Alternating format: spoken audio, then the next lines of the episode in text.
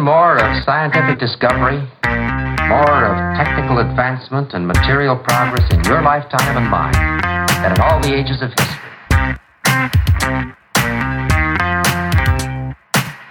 Hi there, this is Matt Alder. Welcome to the August Roundup episode of the Recruiting Future podcast. If you've not listened to Roundup before, it's a short review of the episodes that I've published in the last month to make sure you don't miss out on the valuable insights my guests are sharing. So, I hope you had a good summer, despite the wild weather, or in the UK's case, the wildly disappointing weather. August was an incredible month for the podcast with near record downloads. Thank you so much for your support. It really means the world to me. I've had the privilege of talking to an amazing set of guests over the last few weeks, covering fundamental topics such as strategic workforce planning, technology strategy, skills based hiring, and recruiting automation. Before we dive into the roundup itself, here's a short conversation with Clive Meyers, Director of Public Service Strategy at Indeed. Indeed have been running a series of events across Europe to help match refugees looking for work to employers looking for talent. And I wanted to give Clive a platform to talk about the great work they're doing. Hi Clive and welcome to the podcast. Hi Matt, how are you doing? I'm very well, thank you. A pleasure to be talking to you on the show. Could you just introduce yourself and tell everyone what you do? Yeah, hi everyone. My name's Clive Meyers. I'm the Director of Public Sector Strategy at Indeed. Um, I'm really pleased to be here today. It's, it's a great opportunity, and thank you, Matt. Um, I work with public sector organisations across EMEA um, and APAC. And over the last three and a half years, I've been doing quite a lot of work with the National Health Service in the UK, where we've been helping them with their healthcare support worker and, in particular, their maternity support worker programs. And last year, we we started running um, large in person hiring events for them in various different sports stadiums across the country. The NHS really wanted to to hire people at volume and and cut down the hiring process. And from that, which was really successful, um, with the seven events we ran, and the awful atrocities that was happening in Ukraine and elsewhere across the world, as an organization, we, we thought to ourselves, well, how could we replicate that for refugees? So that's why I'm here today. Tell us more about the work you're doing with refugees, who you're partnering with, and, and, and how it works. Essentially, we have a, a global OKR as a business to help 30 million people with facing barriers get jobs this year. And, and displaced people and refugees definitely fall within that criteria. So last December, we partnered with UNHCR, um, the UN Refugee Agency, and Tent Partnership for Refugees to host two events in Poland, one in Krakow and one in Warsaw. And this really was a massive step into the unknown for all three uh, organizations because we'd never done this before and we wanted to make a difference and we wanted to help. We know that for refugees, the most important thing is a job because it opens up everything for them. It opens up housing, it opens up a future, it provides security and safety for their families. So it's really, really an important aspect of their life. So we went to um, to Krakow and Warsaw, and we were blown away by the results from those events, um, which resulted in over 650 refugees getting job offers from those two events. Um, so from there, we decided we need to continue doing this. You know, unfortunately, the war isn't stopping. More refugees are coming to Poland and other countries as well. So we got together as an as the three organisations and decided to run some more this year. We ran another one in Poland um, in Warsaw in April, and we have another four planned in October. So it's going to be a busy month, but um, something I'm really really excited about, and I'm sure I'll talk about more. Yeah, absolutely. Um, tell us a little bit more about what happens at a refugee job fair and what's Indeed's role in all of this. Yeah, so we have um, like an internal target that everyone that arrives on the day has to have a positive experience. Now, ideally, the positive experience is a job offer, but we understand with some roles that just isn't possible. So some of the you know more highly skilled roles, you can't really do an interview on the day and offer someone. Um, but for the more higher volume roles, that's what's happened at previous events, so that can happen, which is great. But the job fair is a chance for refugees to come and get advice and and learn more about what their future looks like. So we have various different NGOs at each event. Um, we might have a childcare NGO, for example, that explains to the refugee um, what happens once they get a job, because a high percentage of the refugees that are arriving at our events are um, women with children, and this might be the first time in a long time that they've looked for employment. So we explain what that situation is. We have legal NGO support, we have housing NGO support, and then we have partners um, across the countries that come and help with CV writing as well. Um, in Europe, we have a professional headshot. That's not very um, much something that happens in the UK, but in Europe, it's very much a prominent thing on, on CVs. So we have them you know, having a professional headshot. And then also from an Indeed perspective, you know, we facilitate these events. We work with Tent to get some awesome organizations who are looking to hire refugees at the events. And then we also have an Indeed stand as well, Matt, because there could be somebody who turns up, there's 50 companies there, and none of them are a right fit for them. So they can come to the Indeed stand where we have Indeed um, colleagues who are there to help show how the job search works on Indeed, how the app works, could maybe set up some job alerts for them so that they can then go off and then still find employment after the event as well. Because what I think is really important, Matt, is these are one day events, but these problems are still ongoing. So we need to create a, a, a safe place for them to find a job for their future as well. No, absolutely. And how how do you deal with things like language barriers? It's a really good question because there is a lot of different languages. You know, for example, in Poland, um, the majority was Ukrainian, so we had translation support there from from the UN. Um, but each event is very different, Matt. So we are um, very fortunate from an Indeed perspective that we're a global organization in 60 different countries. So we have a lot of different language speakers at Indeed, and we have volunteers that have put their hands up to come over for each event and be able to speak in local language. But in short, Matt, we have a sticker system where when the refugee turns up on the day and registers, they say what languages they speak, and we have sticker colours to represent those languages.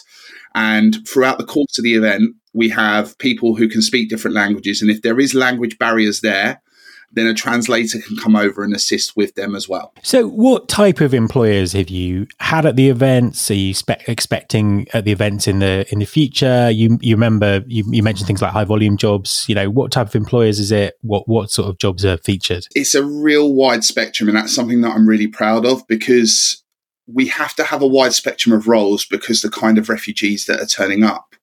Um, like for one of the events we had a very, very senior person who had worked at one of the big four for 20 years in Ukraine. And it was the first time he was looking for a role. Um, and, and we were lucky that day to have um, another one of the big four there as well that we can facilitate that introduction to.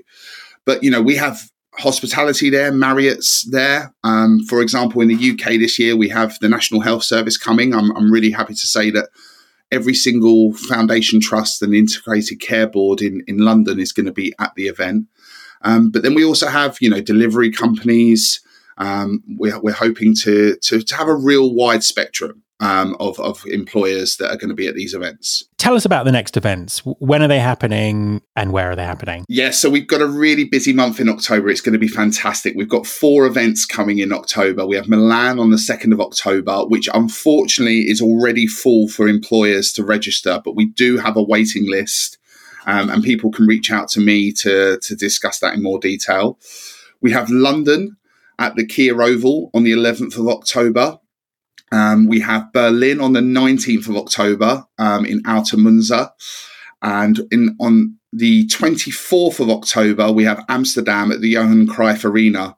Um, all of these events are from 10 a.m. to 4 p.m.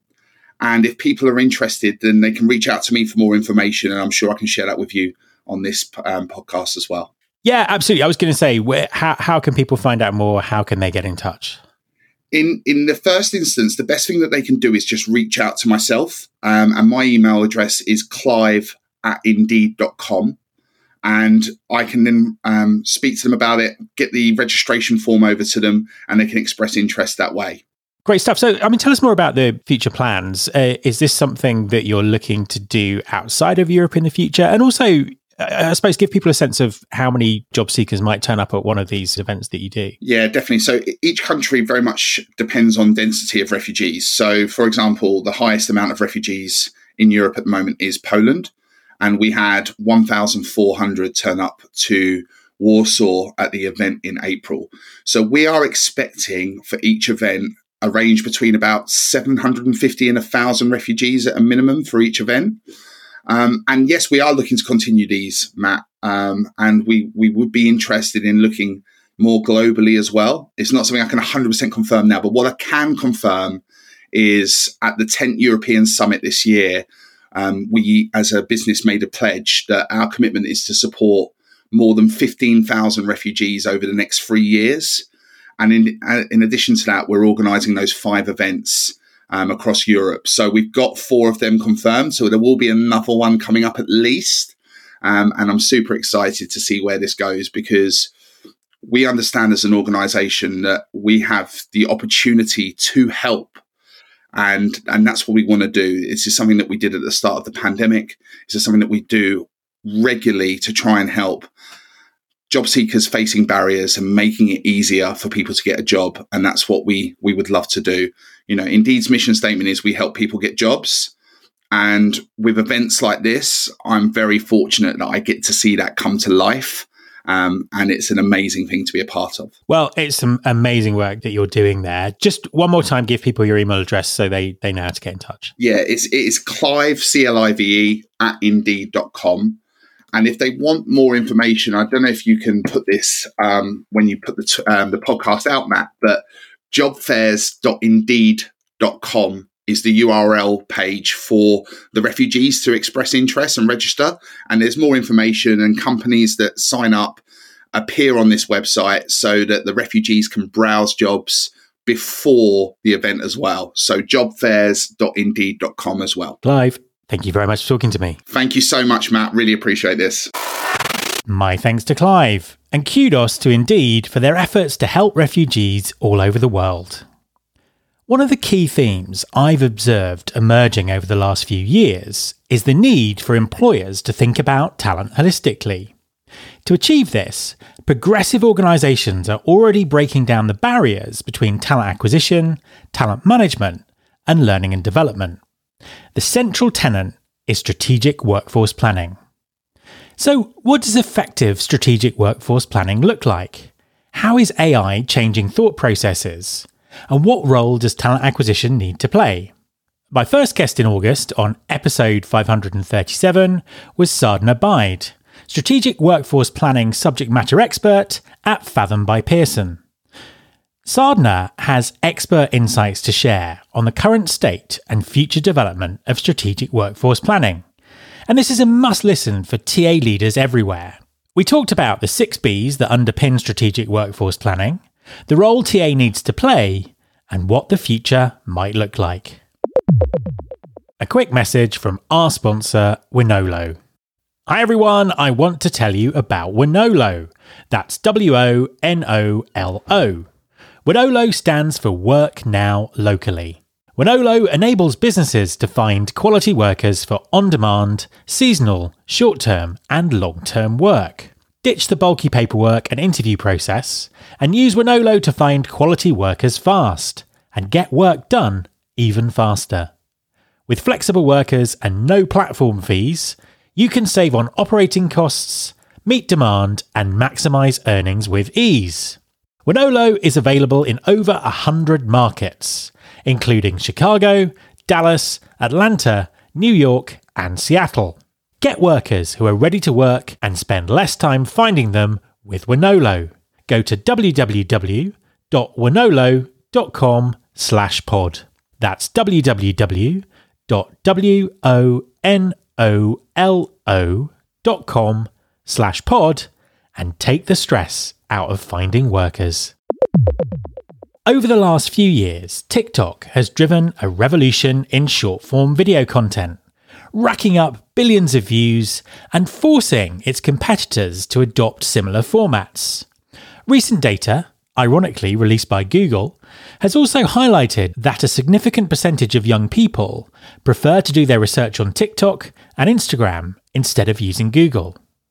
However, while a few employers are doing a great job in this area, overall, there's still very little recruitment marketing or employer branding content on these platforms.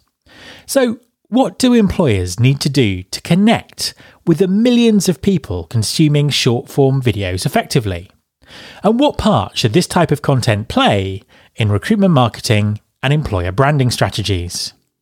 My guest on episode 538 was Omar Khatib, founder and CEO at JobPixel. JobPixel is helping many employers to embrace short form video content, and Omar has expert insights to share on what works and how to build effective workflows for this type of content. The amount of technology available to TA teams has exploded. And innovation is moving so rapidly that it's almost impossible to keep up. In a world driven by shiny object syndrome, taking a long term strategic view when it comes to TA technologies is crucial. However, the challenges around this are considerable, and it's not just about the amount of choice. TA leaders need access to specialist skills to help them make the right decisions, and simultaneously need to ensure their voice is heard within the business around tech procurement. On episode 539, my guest was Rob Cohen, TA Ecosystem Manager at Philip Morris International. Rob has the kind of role I can see becoming more common in TA teams in the future. He's a genuine technology expert who sits outside the IT function and is responsible for all the technology that touches candidates and helps recruiters to do their job.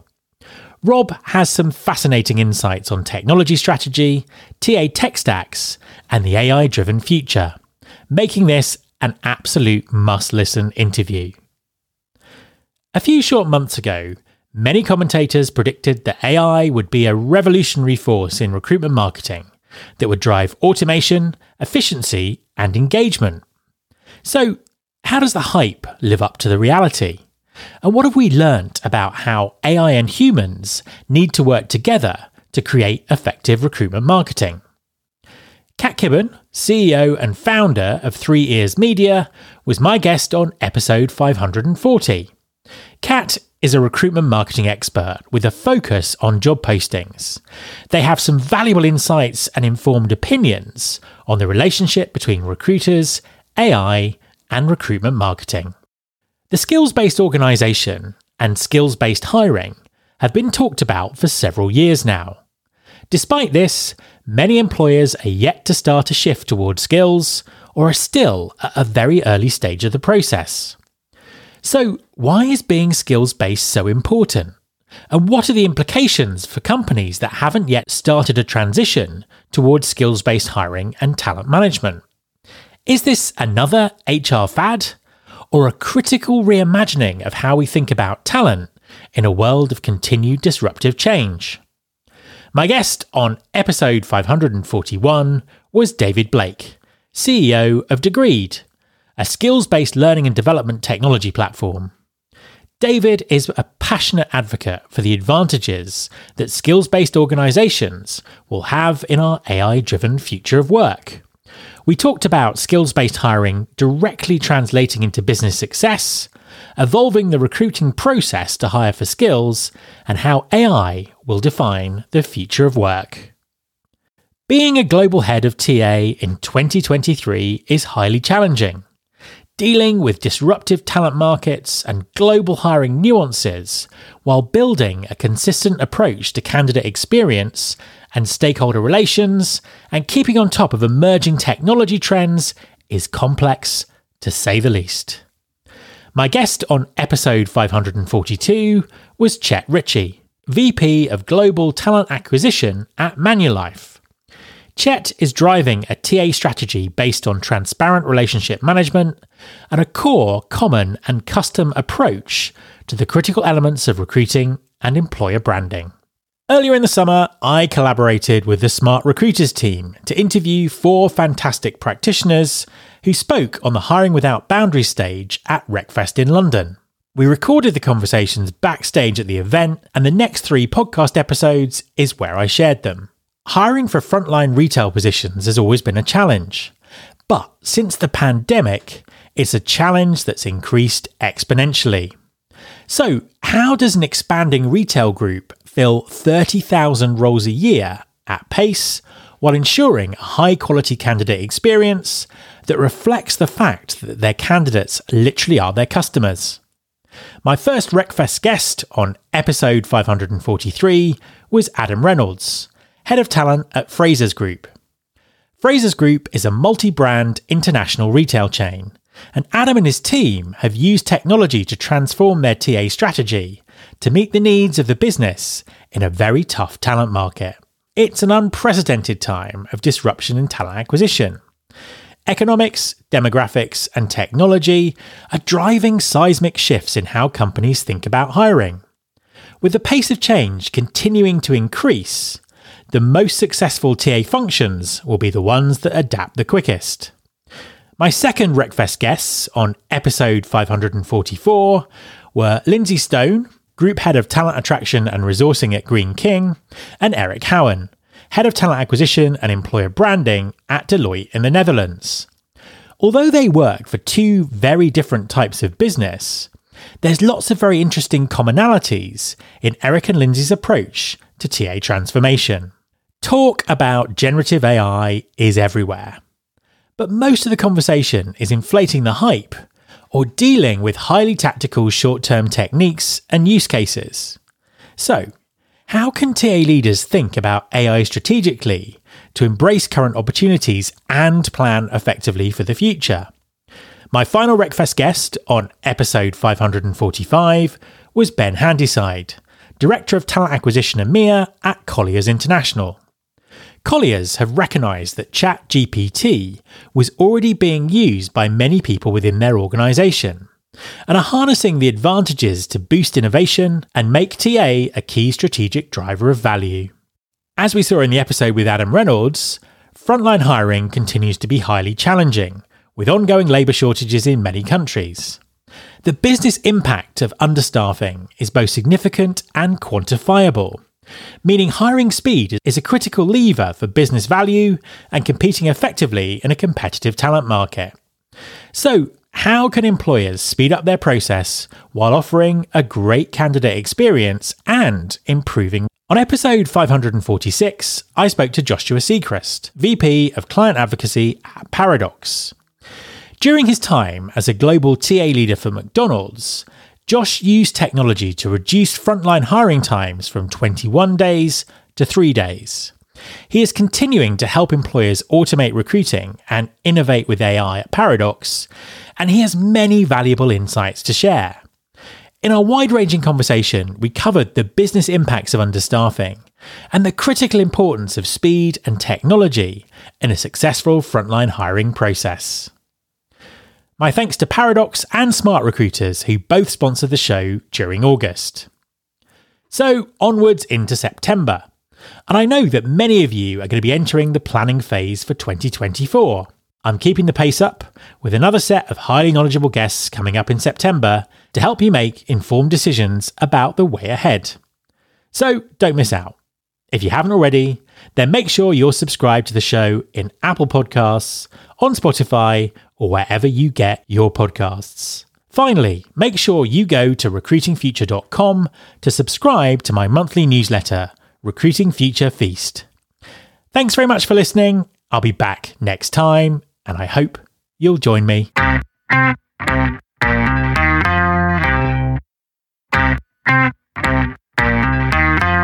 This is my show.